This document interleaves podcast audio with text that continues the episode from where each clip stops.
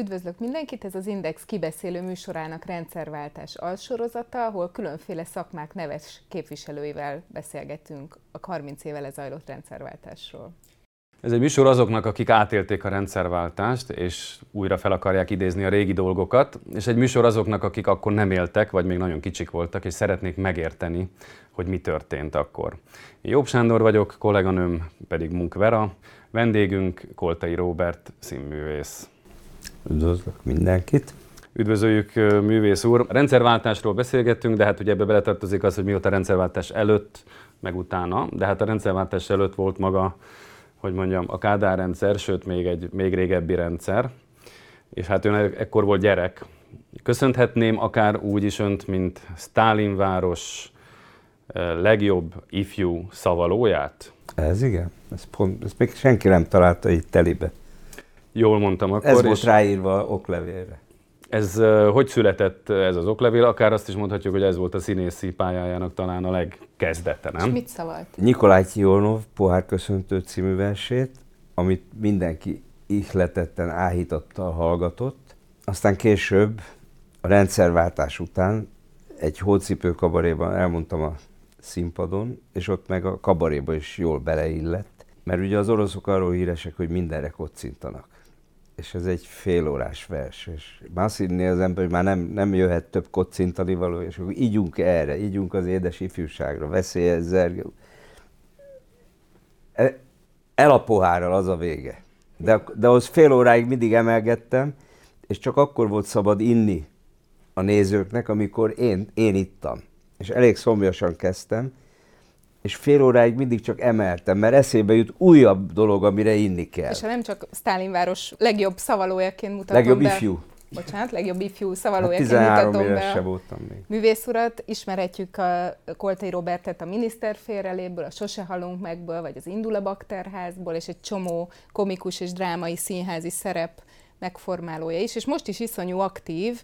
Amikor előkészítettük ezt a beszélgetést, akkor is folyamatosan dolgozott, sőt, ha jól tudom, most is egy olvasó próbáról érkezett ide hozzánk. Már nem stúdióba. olvasó, most már rendelkező próba volt. A Gálildivel rendezzük a Ankónai kettőt. Ön a 60-as években kezdte a, a karrierjét, vagy akkor, akkor állt színésznek. Mit, mi, mi, mi, volt, mi volt az ezen a pályán, ami, ami vonzó volt, vagy mit kínált egy fiatalnak a 60-as években a, a színészi lét? Miért pont? Nyilván, nyilvánvaló tehetségen kívül mit adhatott még? Ez, ez nagyon nehéz dolog, mert tulajdonképpen az egész színészet az apukámból jött, aki egy sportvezető volt, és úgy mondott verset, mint a világon senki. Tényleg. Színészeket meghazudtolóan úgy tudott szünetet tartani, hogy, hogy az egy nagyon nagy dolog volt a, a, azok a versek, amiket ő elém tárt, meg otthon kiskoromban. Úgyhogy ő belőle nem lett színész, de volt olyan, hogy egy-egy sikeres meccs után, mert NB1-es csapatnak volt a szakosztályvezetők, mondták, hogy Pista bácsi. Tehát nem azt mondták, hogy énekelj el a vén cigány, mert azt is nagyon jól tudta énekelni. A zöldedő mélyén kis patak szélén. Nagy csendekkel és könyvfakasztóan. És volt, hogy azt mondták, hogy mondjon el egy adit. Tehát úgy verset mondani nagyon kevesen tudnak, akiket ismertem a pályán, meg nagyon nagyok. És nekem ilyen mázlim volt, hogy az én apukám. Magyarul az volt a színház, az otthoni szavalóversenyek, amit mindig ketten indultunk, és anyukám volt a zsűri, és apukám mindig egy ponttal győzött. És akkor az apukája találta ki, hogy menjen színésznek? Nem, ez nem így van. Nem tudom, már nyolc éves koromban is emlékszem, hogy épp Sztálinvárosban, akkor így hívták. A Dózsa moziban én mondtam a nemzeti dalt. Azt próbáljuk megtudni, meg megmagyarázni egy mai fiatalnak akár, hogy mondjuk 1960, 60-as évek elejéről beszélünk. Tehát, hogy akkoriban maga mit látott? Tehát voltak-e maga előtt nagy színész legendák, és azt mondta, hogy maga is szeretne az lenni, akkor talán már volt televízió, és hogy szeretett volna a televízióban szerepelni, tehát hogy voltak-e ilyen vágyai, hogy akkor ezért szeretne színész lenni? Bizonyos dolgok adottak voltak, hogy ott laktunk a Izabella téren amiből később Hevesi Sándor tér lett, most meg Rejtőjenő utca, és az mind a, mi ház. van ott egy színház. És az mind a mi ház, azt mondom. Ja, igen. Tehát ott nőttem föl a színház mellett tulajdonképpen, és vannak előadások, amik máig élénken emlékszem, De, de igazából a versek, a versek szeretete és a verseknek a... Mert az ember a, a magyar nyelvet is az igazi szép verseken keresztül érti meg, meg átadja. Meg apukámtól megtanultam az egyszerűséget. Tehát, hogy soha nem pátosszal, pláne álpátosszal mondott verset, hanem egyszerűen szívhez szólott, és olyan csendeket mert tartani ez a futballvezető, amit én még máig, máig azt mondom, hogy, hogy, hogy fantasztikus. És az igaz, hogy elsőre nem vették fel a főiskolára, ezért elment a kereskedelmi főiskolára, ahol viszont megbukott valami statisztika vizsgán, és végül ezért gondolta, hogy visszamegy a színműre felvételizni? A statisztikai vizsga már csak a végső felmentő ítélet volt, hogy nem kell. Nem, előtte, előtte háromból meghúztak. Bejött a negyedik, és akkor az azt jelenti, hogy én már nem oda járok. Tehát én már nem vagyok tagja egy időre, egy évre. Tehát új osztályt kellett volna miattam indítani, vagy új évfolyamot. Én azt mondom, hogy ennek egy egész ország örül, hogy végül nem maradt a kereskedelmi és Én is örülök. főiskolán, hanem a Meg engem azért az első felvételén kirúgott a Gáti tanár úr a színművészetről, és akkor mentem igen a kereskedelmire. Föl tudja idézni, hogy mikor volt az első alkalom, amikor úgy, úgy tényleg megismerték már az utcán? Úgy, mint Koltai Róbertet. A vidéki színház, tehát Kaposvári Színházban, amikor elkezdtem népszerű darabokba, operettekben, komikus szerepekben, kabaréban szerepelni, akkor ott helyben megismertek jobban. Aztán ugyancsak egy nagy, nagyon nagy fordulat volt a illetékes figurám, illetékes a, a rádiókabar, rádiókabaréba, meg a bakterház. És aztán sorba jöttek a saját filmjeimet, a Sose halunk meg az első helyen. Hát és akkor egyszer, mag... csak, egyszer csak már... Már mindenki ismerte hirtelen.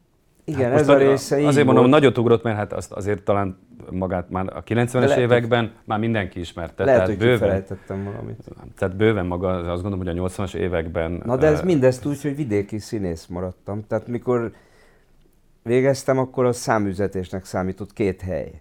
Békés Csaba Kaposvár. Tehát az a főiskolán ez volt a fáma, hogy, hogy nehogy oda kerüljünk. Hát én sehova nem kellettem, csak oda. Azt tudom, ugye akkor mondta is, hogy maga elment az ország egyik legrosszabb színházába, akkor, Kaposvárra. Igen, de nem akarom bántani, ott is voltak remek kollégák, és akiknek nagyon sokat köszönhetek.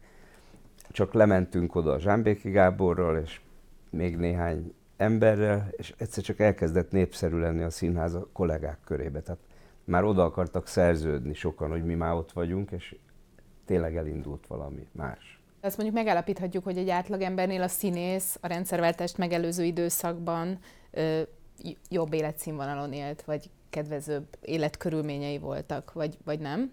Egy ismert színész, egy mondjuk. ismert színész. Igen, de, de nagyon, szóval hogy mondjam, nagyon alacsony fizetéseink voltak évekig, mint kaposvári színész. Már rég ismertek, de, de, de nem lehetett azt pénzre váltani mindig.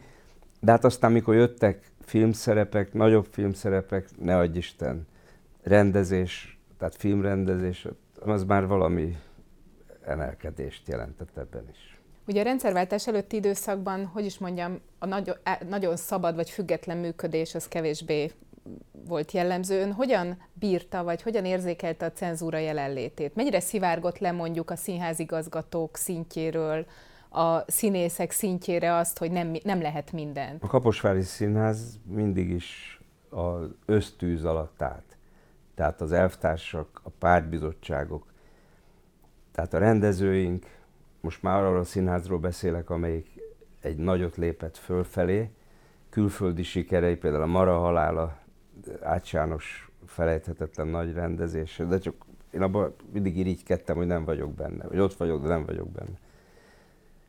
Tehát a, a színháznak a elismertségével nőtt a, az, a áskálódás ellenünk, amit a Kaposvári Színház ellen, és nekem most azt kell megállapítanom, hogy mert ez van, hogy milyen érdekes, hogy ugyanaz a csapat. Mert ugye nem kell messzi menni, mint ami most történik a egyetemmel.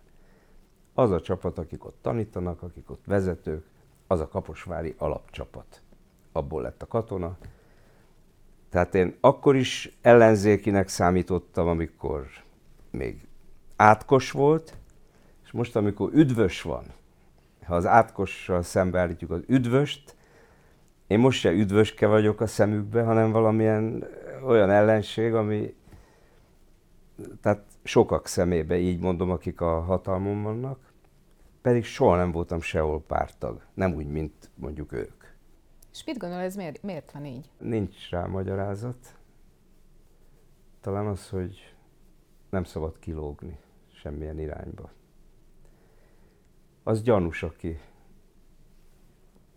aki túl sok mindenkinek tetszik de ebben nem vagyok biztos. Már a legelején mondtam a műsor elején, hogy ez a, ez a beszélgetés ez szól azoknak, akik jól ismerik magát, meg hát azoknak is reméljük, akik szeretnének megismerkedni ezekkel a régi időkkel. És a, pont a rendszerváltás idején maga megtalált egy kiváló karaktert, az illetékes elvtárs nevű karaktert. Ezt most csak azoknak mondom el, akik ezt nem láthatták, vagy nem érthették. Ugye ez egy, hát ez egy egy akkori pártkáder akart lenni, aki kellően agresszív és kicsit barátkozó is volt. Lehetett tőle kérdezni, de semmire nem válaszolt. Mindig szó- mellé beszélt. És mindig mellé beszélt, ahogy annak idején ezek a bizonyos káderek. Szóval ez egy nagyon-nagyon jó kis karakter volt, és hát ez szerintem 86-tól mm, majdnem 89-90-ig ment. Tovább, tovább. Még tovább is? Uh-huh. Talán 81-ben született, teljesen véletlenül, mint, mint a jó Na dolgok igen. néha véletlenül születnek. Volt nekem egy osztálytársam, szegény már nem él, de még előtte kiesett a főiskolára, aztán nagyon jó színész lett Nyíregyházán, meg művelődési vezető lett, de az osztályban mindig paródizáltuk, hát én főleg. Tehát kicsit furcsán tartotta a száját, és elég nagy volt neki. És hát állandóan meg volt sértődve, de lényeg az, hogy őről csináltam, hogy, hogy a súlyok tanárnőnél ő hogy mond verset, hogy fáradjon föl, mondja a súlyok tanárnő. Fáradt vagyok, az biztos. Tehát e, ez a Berki paródiám volt. És azt mondja, na mi volt már, a kérdezi a tanárnő? Mi volt már? Szóval én mondjam meg. Nyugodtan nem csinált. Én nem csinálok belőle presztízs kérdést. Tanárnő is kapja valamiért a fizetést. Ez már egy paródia amúgy. És aztán jött egy olyan pillanat, hogy szilveszteri kabaré, a Farkasházival előtte ott gegpartik voltak, csodálatos team dolgozott a Farkasházi Tivadar vezetésével, meg a Marton Frigyes vezetésével. Tehát lényeg az, hogy mi legyen az én számom. Ezen úgy, és ott ültek a Bonc Géza, tehát mindenki ilyen team-szerűen kitalálni. És akkor került szóba, hogy legyen az én számom, amit apukámról meséltem. A csók, család, csók a család csocsi. Tehát ebből szállóige lett, aminek az a címe, hogy egy telefonbeszélgetés befejezése. Apukám arról volt híres, hogy nem tudta befejezni, különösen a vége tartott nagyon sokáig, és tele volt másoknak érthetetlen. A család csak így ült, és őt hallgattuk, és olyan hangerővel telefonált, mintha nem lenne telefon, mintha oda el kéne kiabálni, ahol beszél. Tehát Na, ezt, ez volt az én szilveszterre megbeszélt, teambe kialakított számom. És az olyan sikeres lett, hogy zúgott a vastaps, és akkor mondta a Farkasházi vagy a Marton Frigyes, hogy menjetek vissza, mert a Verebes Pista volt a konferencié. És visszamentünk, jaj, még utánunk kiabálták, hogy tehát, hogy is valamit csináljunk még. És utánunk kiabált a Farkasházi, hogy amit megbeszéltük, amit megbeszéltük. Én meg fixre tudtam, hogy nem beszéltünk meg, hogy, az, hogy azt beszéltük meg, hogy én apukámnak a telefonbeszélgetését nyomom. De a Verebes már százszor dörzsöltebb és észné volt. Ő emlékezett, hogy beszéltünk mi valami agresszív vállalatigazgatóról.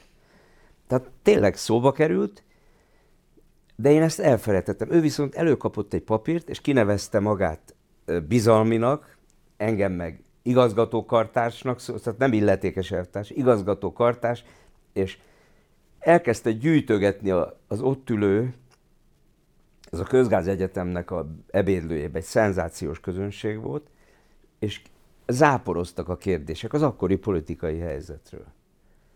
És akkor én csak álltam, hogy most mit csináljak, mert nem volt figura. Tehát mibe kapaszkodjak, hogy így, így nem beszélgethetek, mint, mint agresszív igazgató. És hirtelen hozzám fordult a verebes, hogy igazgatókartás, akkor most mi legyen ezzel a palicskóval? Mi a palicskó? És belemenekültem a saját Berki paródiámba, és így maradtam 25 évig. És néha még most is kérdezik. Megmutatunk most egy rövid részletet az illetékes elvtársból, amit választottunk.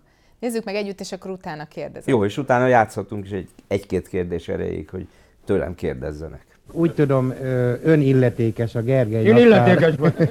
Én nem vagyok Gergely, én illetékes vagyok. Majd szólok, amikor Gergely lesz. Úgy tudom, ön illetékes a Gergely naptár Magyarország. Szó volt, hogy pápává választom. Pici koromban integettem. Mert az én pozíciómban is voltam pici.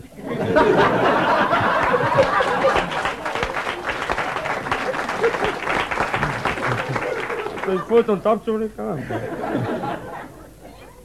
Szóval Gergely naptár, azt szeretném megkérdezni, 87-ben hányszor lesz olyan, hogy hétfőre esik péntek, szombatra csütörtök és vasárnapra kedd? Hányszor és... akarom. Egyébként elvtársak, olyan nagy különbség nincs, hogy bemennek -e a munkahelyre, vagy nem. Kevesebb kávé fogy. Ez 1986-os szilveszteri rádió kabaréból volt egy részlet. Ez az Ötvös klubban ö, volt az illetékes elvtárs felvétele, ahol ott volt például Megyesi Péter, aki akkor pénzügyminiszter helyettes volt, Barabás elvtárs. Mi, ott volt az egész központi bizottság, Így köztük van. még egy hadseregtábornok is. Kérdezett volt az egy... Agitprop főosztály vezetője is öntől. Szakszervezetek országos tanácsától, ugye igen. Nagy Sándor? Vagy igen, igen, igen. igen, igen. És, és csak én voltam, és jöttek, jöttek egyenként raportra. És hát elsöpörtem őket, szóval nem volt mese. Mert hát ez a, ez a, ez a felállás. Tehát az illetékes, akinek van humora, az tud nevetni saját magán is, és meg kell mondanom, hogy azok a elvtársak, azok nagyokat röhögtek, miközben osztottam Nem őket. sértődött meg senki? Ja, hogy az életben? Mondjuk ennél a konkrét esetben. Nem, itt, itt nem, nem, nem, nem. Ami volt, az, az máig tartó dolog, mert valakivel már a rendszerváltás után csináltunk egy ilyen illetéket, bejött velem a színpadra, és hát a felállás szerint nem tudott megszólalni, mert én elsúgom, mi te akarsz miniszterelnök lenni? Előbb nőjél meg, aztán se te leszel. Tehát így kezdtem. És ki volt ez? Nem mondom meg. És ugye ebben az is érdekes volt, hogy azért ez 86, hát bőven a Kádár rendszernek az utolsó szakasza, de hát ezek improvizáció volt, ezek nem Mindig. előre megírt hát szövegek hát mi, voltak. Hát ez, ez a lényege, hogy, hogy egy szó nem volt megírva ebből. Nem is tudta, hogy miket kérdez mondjuk a nem, központi nem, bizottság nem, nem is érdekes. sajtósa, vagy... Nem, és akkor... mert ez arról szólt, hogy söprés. Tehát, hogy ti nem vagytok, csak én vagyok. Olyan kis pajtás. Jó, és mondjuk nem volt olyan, amit úgy megbánt aztán, hogy úgy kiszaladt a száján, és azt mondta utólag, hogy ezt nem kellett volna mondani, vagy, vagy, hát, hogy, vagy, vagy rá, magára szóltak, hogy na ezért ez már egy kicsit sok. Hát nem, utólag mondta valaki, hogy valaki nagyon megsértődött. És ezt én máig érzem. Na és akkor az a másik nagy kérdésünk, hogy azt mondta, hogy hát úgy maradt 25 évig illetékes elvtársként, még él önben illetékes elvtárs, mert akkor megkérdezhetjük. Bármikor, tessék. Így is. Bár nem szívesen, mert nyugdíjból jövök vissza. Én maga igazából... hova megy, azt tudom. Úgyhogy értelmesen, nyugodtan kérdezem, ne nevetgéljen, ne... Hogy ne. mennyire elégedett azzal, hogy önszint van elég stadion? Hosszabb beszédet? Van elég stadion az országban? Nem, az egyáltalán nem vagyok megelégedve. Azon még dolgozunk. Azon még dolgozunk. Valószínű, hogy egy, egy női pingpong olimpiát is rendezünk, és arra felhúzunk egy 104 ezres stadiont. Igazából én kíváncsi vagyok arra, hogy ezt miért engedték az akkori rendszerben. Miért engedték az illetékes elvtársat milliókat szórakoztatni? Ugye beszéltünk a cenzúráról, és mi jól ismert jelensége ennek az időszaknak, mégis a karakter virágzott, és, és ismert volt, és szeret. Hát mert az emberek humora, az emberek humorára szüksége volt a rendszernek, tehát a, meg a humor érzékére. És ezért ők is megpróbáltak ehhez jó pofát vágni. Meg, meg, hát ez egy nagyon régi mondás, hogy aki, aki nem érti a viccet, a humort, az még egyéb aljasságokra is képes. Hát még nyilván egy szelep volt, ahol kiengedhetett, kiengedhettek az emberek az ordas nagy röhögések közepette. Az Lehet, de mondom, ez, ez olyan véletlenül született, ahogy mondtam. Végül már büszke volt az az osztálytársam, akiről csináltam. Tehát évekkel később, hogy, hogy ő a Berki. Én emlékszem pontosan ez a szeleprész, hiszen én akkor mit tudom, gimnazista voltam, tehát, hogy ezen nevetni, az rendkívül felszabadító volt 88-89-ben, amikor én ezt így hallottam. Ezt mesélt egy interjúban, hogy komoly párhuzam volt az egyik illetékes elvtárs jelenet, illetve Kádár János utolsó nagy beszéde között. Nézzük meg közösen ezt a jelenetet újra, és akkor utána, utána kérdezek róla. Én úgy érzem, hogy eddig megtettem a magamét. Segítettem, együtt voltunk, kéz a kézben, mentünk előre, fönt vagyunk a csúcson, most már jöjjenek el, én abban vagyok. Jöjjenek az új öregek, vagy, vagy az új... Jöjjön, aki akar, nekem elegem volt elvtársak. Pont elvtárs, ezt nem gondolja komolyan, Én hogy... ezt nagyon-nagyon komolyan gondolom. Bocsásson meg. Hát a szavaiból is, hogy már többször is visszatért a beszélgetésünk során, azt veszem ki, hogy esetleg ön foglalkozik annak a gondolatával, hogy pozícióját feladva, vagy háttérbe vonul, vagy más állami feladatot vállal. Eltársak, én nem háttérbe szeretnék vonulni, én nem tudom, mit szeretnék, valamit szeretnék, nem pontosan, már nem vagyok teljesen a magam ura, ugye? Tehát nekem néha már olyanokat is mondanom, amit nem én akarok mondani, csak úgy kiszakad belőlem. Ez 1989 áprilisában volt Kádár János utolsó nagy beszéde, amikor már kicsit ilyen zavarodottan, bizonytalanul, legyünk jó indulatúak beszélt. Meséljen erről a jelenetről, hogy kapcsolódik ez a két dolog egymáshoz. Azt hiszem, én megelőztem a nagy vezetőnket. Tehát én jóval előbb mondtam azt, amit ő a kicsit már félrebeszélve megrendült agyi állapotban mondott. Már elegem volt az illetékesnek abból a részéből, hogy mindenkit, volt, hogy azt kérték, hogy, a szülészeti klinika elől miért nem hordatom el a havat. Tehát a metróba leszólítottak, meg hogy mikor lesz a fiataloknak lakások. Tehát és arra mondtam, hogy én már komolyan, én már megtettem a magamét, a többi hely menjenek nélkülem, én már nem tudom, hogy mit akarok, réges. És ez hihetetlen, hogy én, én jóval előbb bemondtam azt, mint ő a lemondó beszédében, ami minden irányba tartott. Na de ez tudatos volt? Tehát ön akkoriban úgy, hogy mondjam, nem. érzékelte, hogy Kádár János már valóban a végét járja, egyrészt szellemileg is, és politikailag is, és akkor ezt tudatosan akarta itt megfogalmazni, vagy ez így, hát hogy mondjam, valahogy párhuzamosan Vagy ez így. merült ki illetékes elvtárs és Kádár János? Nem, nem akartam én, én, a, én a, és beívatták a Farkasházit a pártközpontba, hogy a Koltai ne üzenje meg, hogy mikor vonuljon vissza a Kádár. Ja, és akkor volt, hogy azt mondtam, hogy én már elmegyek, és, és azt mondja, és, és ki jön ön után? Gondoskodtam, megfelelő elvtárs, fiatal, de mi a neve? Ki jön ön után? Utánam a vízözön elvtárs. És olyan nagyon nagyot nem tévedtem. Na csak mondom, hogy, hogy ez játék volt mint ahogy a, az egész szakmánk a halálos komoly dolgok mellett és a legdrámaibb dolgok mellett tele van játékkal. És abból születnek néha nagy dolgok.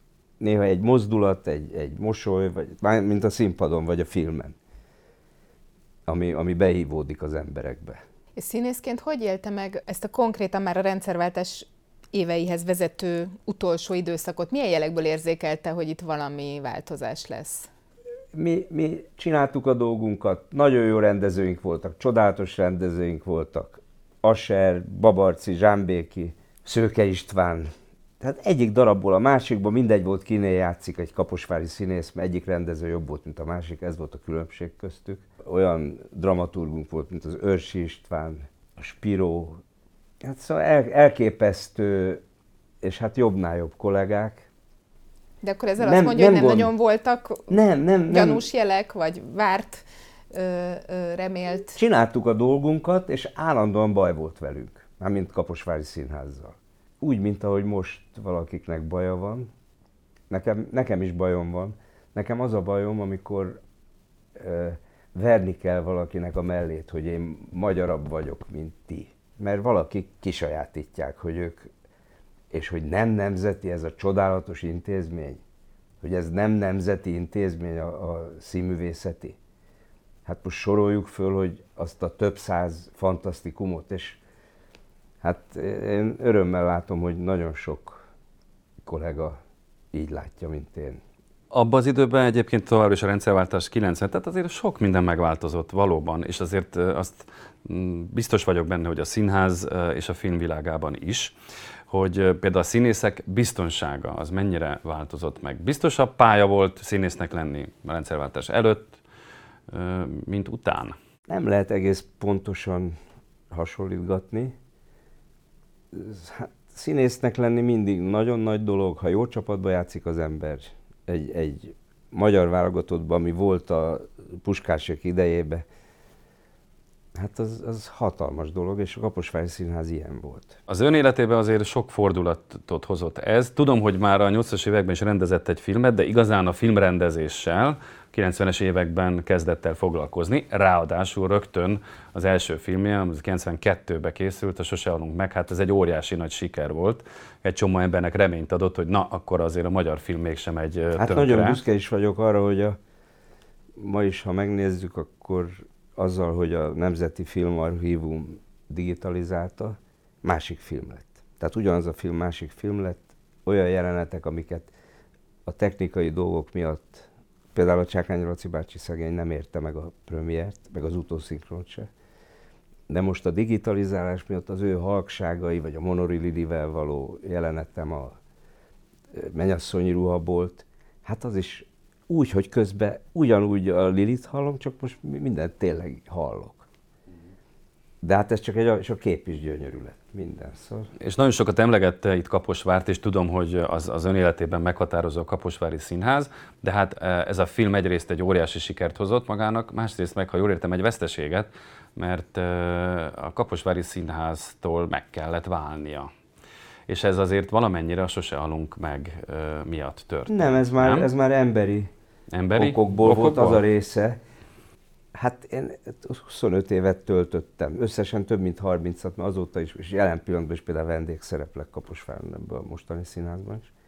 De hát azt nem, arra nem számítottam, hogy csak azért, mert meg akart, el akartam kísérni a filmemet. Akkor még nem tudtam, hogy, hogy világszerte megyek vele, tehát hogy Amerikától kezdve. Meg, meg aztán ebből született a többi filmem, hogy egy adott pillanatban az általam nagyon nagyra tartott Aser Tamásnak azt mondtam, hogy most nem szeretnék játszani a éjjeli menedékhelyben, mert el kell kísérnem Debrecenbe, akkor még nem tudtam, hogy New York vagy Los Angeles, hogy Debrecenbe, Szolnokon, tehát ott szeretnék lenni a bemutatókon.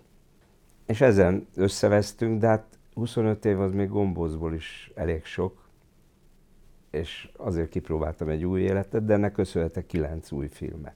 Egy hasonló tévés beszélgetésben mondta azt, hogy azért rendezett filmeket valószínűleg, mert soha nem kapott olyan jó szerepeket másoktól, mint saját magától. Hát ez poén akart lenni, mert de hát kaptam nagyon jókat. Hogy? De tartja ezt az állítást? Nem, nem, mert azért volt, akitől kaptam. E, először is nem lehet mindenki mindenkinek kedvenc. Én észrevettem mostanában, hogy Rózsa Jánosnak, a kiváló rendezőnek én egy kedvence lehettem, mert a csókanyú, a trombitás, tehát néha még nem is annyira nekem való filmekben is végül úgy döntött, hogy én játszottam egyik főszerepet. Ebből nem tudok túl sokat felsorolni a filmrendezőkből, akik mellettem döntöttek, de én magam mellett döntöttem, ez tény, hogy játszottam is és rendeztem. A szocializmus keményebb időszakaival is foglalkozik több filmjében, a Sose halunk, meg, meg a Csocsóban is, reflektál az akkori politikára, de nem különösebben éles hangon, hanem inkább a komikus, vicces oldalt emeli ki. Ennek mi az oka? Én ezt nem így látom, azt mondanám inkább ilyen lírai, lírai komikus dolgok mert a világszám például ez egy igazi, nagyon jó 56-os film, nem azért, mert én csináltam, az egy 56-os film, amit még a Romsics Ignác is történelmileg is elhelyezett valahova. Ehhez képest még, öt, még az 56-os ünnepségek napján se játsza soha semmelyik tévé. De mondhatnám a csocsót, ami a régi nem, nem, nem mint egy ilyen zászlóvívő harcos csináltam filmet, hanem történeteket meséltem. Az én szemüvegem az mindig egy líraibb, líraibb és, és komédiás szemüveg, nem véletlenül, hogy a cirkuszba játszódik az egyik, az 56-os film, és színházba. Miért van az, hogy a rendszerváltás után sokkal kevesebb ilyen film ö, akad, amelyik még ha csak a sorok között is, meg líraian is, de erősen a politikai rendszert kóstolgatja. Miért nincsenek tömegével ilyen magyar filmek ön szerint? Mindenkinek más az életben a, a, szereposztás, a nagy szereposztó más szerepet osztott érám, és más sorolhatnám a neveket. Egyáltalán nekem mindig bizonyít, bizonyítgatnom kellett a szakma előtt, a közönség előtt nem. És hogyha választani kell, akkor ez a jó, mert a közönséggel elég jóba voltam. Ehhez gyorsan hadd kapcsolódjak, hogy hát annyira jóba volt a közönséggel, hogy máig az önnevéhez fűződik, vagy az önnevéhez is fűződik a legnézettebb magyar film. Ez ugye a miniszter félrelép, ami ugye egy színházi előadásból nőtt ki, amit Kern Andrással közösen játszottak, és aztán egy nagyon érdekes dolog történt ezzel pont a 90-es évek közepén. Akkor idejött Andy Vajna, és ő neki is nagyon tetszett ez az előadás, és ő azt mondta, hogy ebből egy filmet akar csinálni, mégpedig be akarja bizonyítani, hogy lehet piaci alapon filmet csinálni. És ugye ezt közösen valósították önök meg Kendi Vajnával és Kern Andrással. És ebből mit tanult, úgymond a piaci alapú filmkészítésről? Hát csak kapkodtuk a fejünket eleinte. Már eleve ez nagy, nagy megtiszteltetés volt, hogy ő azt mondta, hogy ő igenis ránk gondolt, látta a színházba, nagyon-nagyon tetszett neki, de ezt mi kettem, mert látta Andrisnak a Stracciatella című filmét, meg az Én sose alul meg filmemet, és ránk bízta. Ez maga egy ilyen hihetetlen volt, és lehetett tőle tanulni. Mind, minden... Mondjuk miben, tehát, hogy mondjuk akár a színészek kiválasztásában, meg a... Igen, hogy a... én nem csináltam volna annyi próbafelvételt, mint ő. Mikor már rég megvolt, hogy ki játsza a női főszerepet, már tudtuk, hogy a dobokat lesz, még mondta, hogy még nézzünk, nézzünk, mondta. És mondjuk, bocsánat, az ön nem zavarta, mint, mint ugye hát a magyar színész képzés az arról szólt, hogy ez művészet, meg hát a film is, és hát azért szerintem Andy Vajna azt, meg azt mondta, hogy ez egy üzlet. Az nem zavarta? Önt? Nem, mert ő be, más filmjeivel bebizonyította, hogy a művészetben ugyanúgy otthon van, mint ahogy amikor elkészült a, fe, a felvételek sora, akkor nagyon tetszett neki, az is, ahogy mi összevágtuk az Andrissal, de ő kijelentette, hogy ő még lát ebben poén dolgokat, amit bele lehet tenni a vágásba, és ő élt a utolsó vágás jogával, és még, tehát mondhatnám most azt, hogy, hogy, hogy mi ezt tökéletesre csináltuk. Nem, ő talált még olyan pontokat, amitől még viccesebb lett a vicc. Mondjon egy példát, ha, ha így emlékszik. Ja, mi, nem az mi volt az utolsó, utolsó vágása Andy Vajnának, amitől jobb lett? az a film. Olyanokat csinált, nem egyet, hanem ötször, öt-hat pillanatban, hogy az, az nem elég, hogy a Kálai Feriről, aki zseniális arccal át, ott lecsúszik a nadrág, és közben be lehet pisilni rajta, hanem egy pillanatra kell látni a másik oldalt. És attól a rögés még jobban burjánzik a nézőtéren, hogy ezt így hívják, hogy vágás és ahhoz meg fenék kell állítólag, és ő még kicsit ült. Azt mondta egyszer, hogy az a típusú színész vagyok, aki mindig ellenzékben volt, az átkosban is voltak ütközések, majd az új világban is. Ö, ott milyen ütközései voltak már ebben a rendszerváltás utáni új világban? Mire utalhatott, amikor ezt mondta?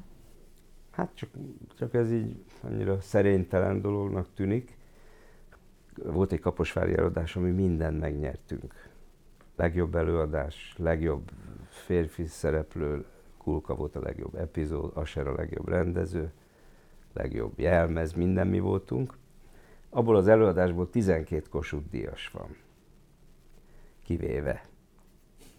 Pedig voltam egy párszor fölterjesztve, tehát nem, nem szeretnek engem ott fönn a legfelsőbb pont csúcsokon.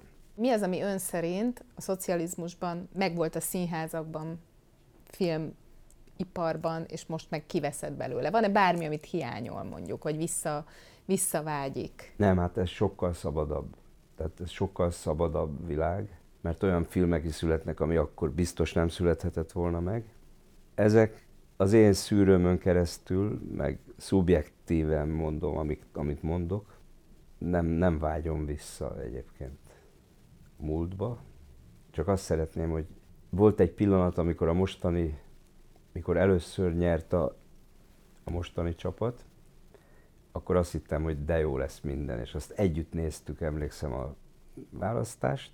Szóval nem gondoltam, hogy, hogy itt magyar és magyar között különbséget fognak majd tenni. Egy 95-ös interjúban ö, azt mondta, hogy a kommunista rendszer az szörnyű volt, elnyomás meg orosz csapatok, de egy olyan országban, ahol majd egy millió pártag volt, és igazi bűnös csak száz, abban az országban nem azzal kéne foglalkozni, hogy acsarkodjon egymással a nemzet mély magyarkodás ürügyén. Amit én visszasírok, az az, hogy régen egy ország volt cinkos. Igen. Igen.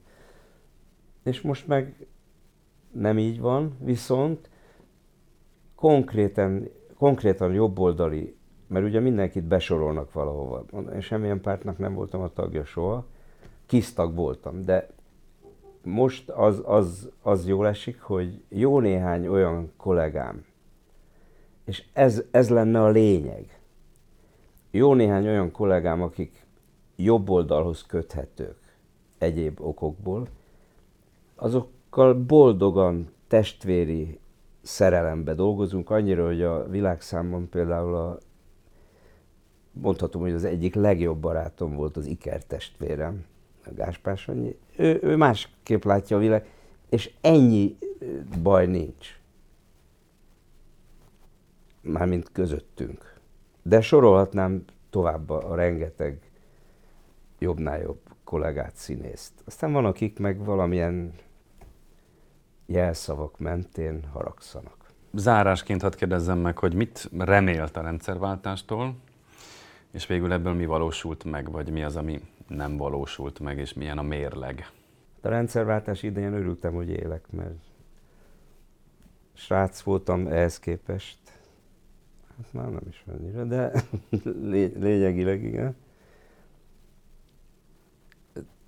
Tele voltunk várakozással, és ahhoz képest csalódás az, hogy nem a szeretet fog össze minnyájunkat, hanem külön keresgélni kell néha egy adott csapaton belül. Miután édesapám sportvezető volt, nekem a csapat, a csapat az, az igenis az egy, együvé tartozást jelenti, az egyfelé húzást, és úgy igyekszem, vagy úgy igyekeztem az életben, hogy ahol nem volt meg, nem volt adott ez a jó helyzet, akkor megpróbáltam valamit csinálni, de az nehéz ügy, az be kell látni, amikor valakinek az érdekei, tehát a, a, az anyagi érdekei azt kívánják, akkor nem mindig lehet egy akolba tartani a, a csapatot. Köszönjük szépen Koltai Robert színművésznek, hogy elfogadta a meghívásunkat. Én köszönöm a meghívást. Az Index kibeszélő műsorának rendszerváltás sorozatában különböző szakmák neves képviselőivel idézzük fel a 30 évvel ezelőtti eseményeket, többek között Koltai Róbert színművész filmrendezővel, Koncz Zsuzsa énekessel, Szelényi Zsuzsa rendszerváltó expolitikussal, illetve Bolyár Gábor vállalkozóval is beszélgettünk. Tartsanak velünk, viszontlátásra! Viszontlátásra!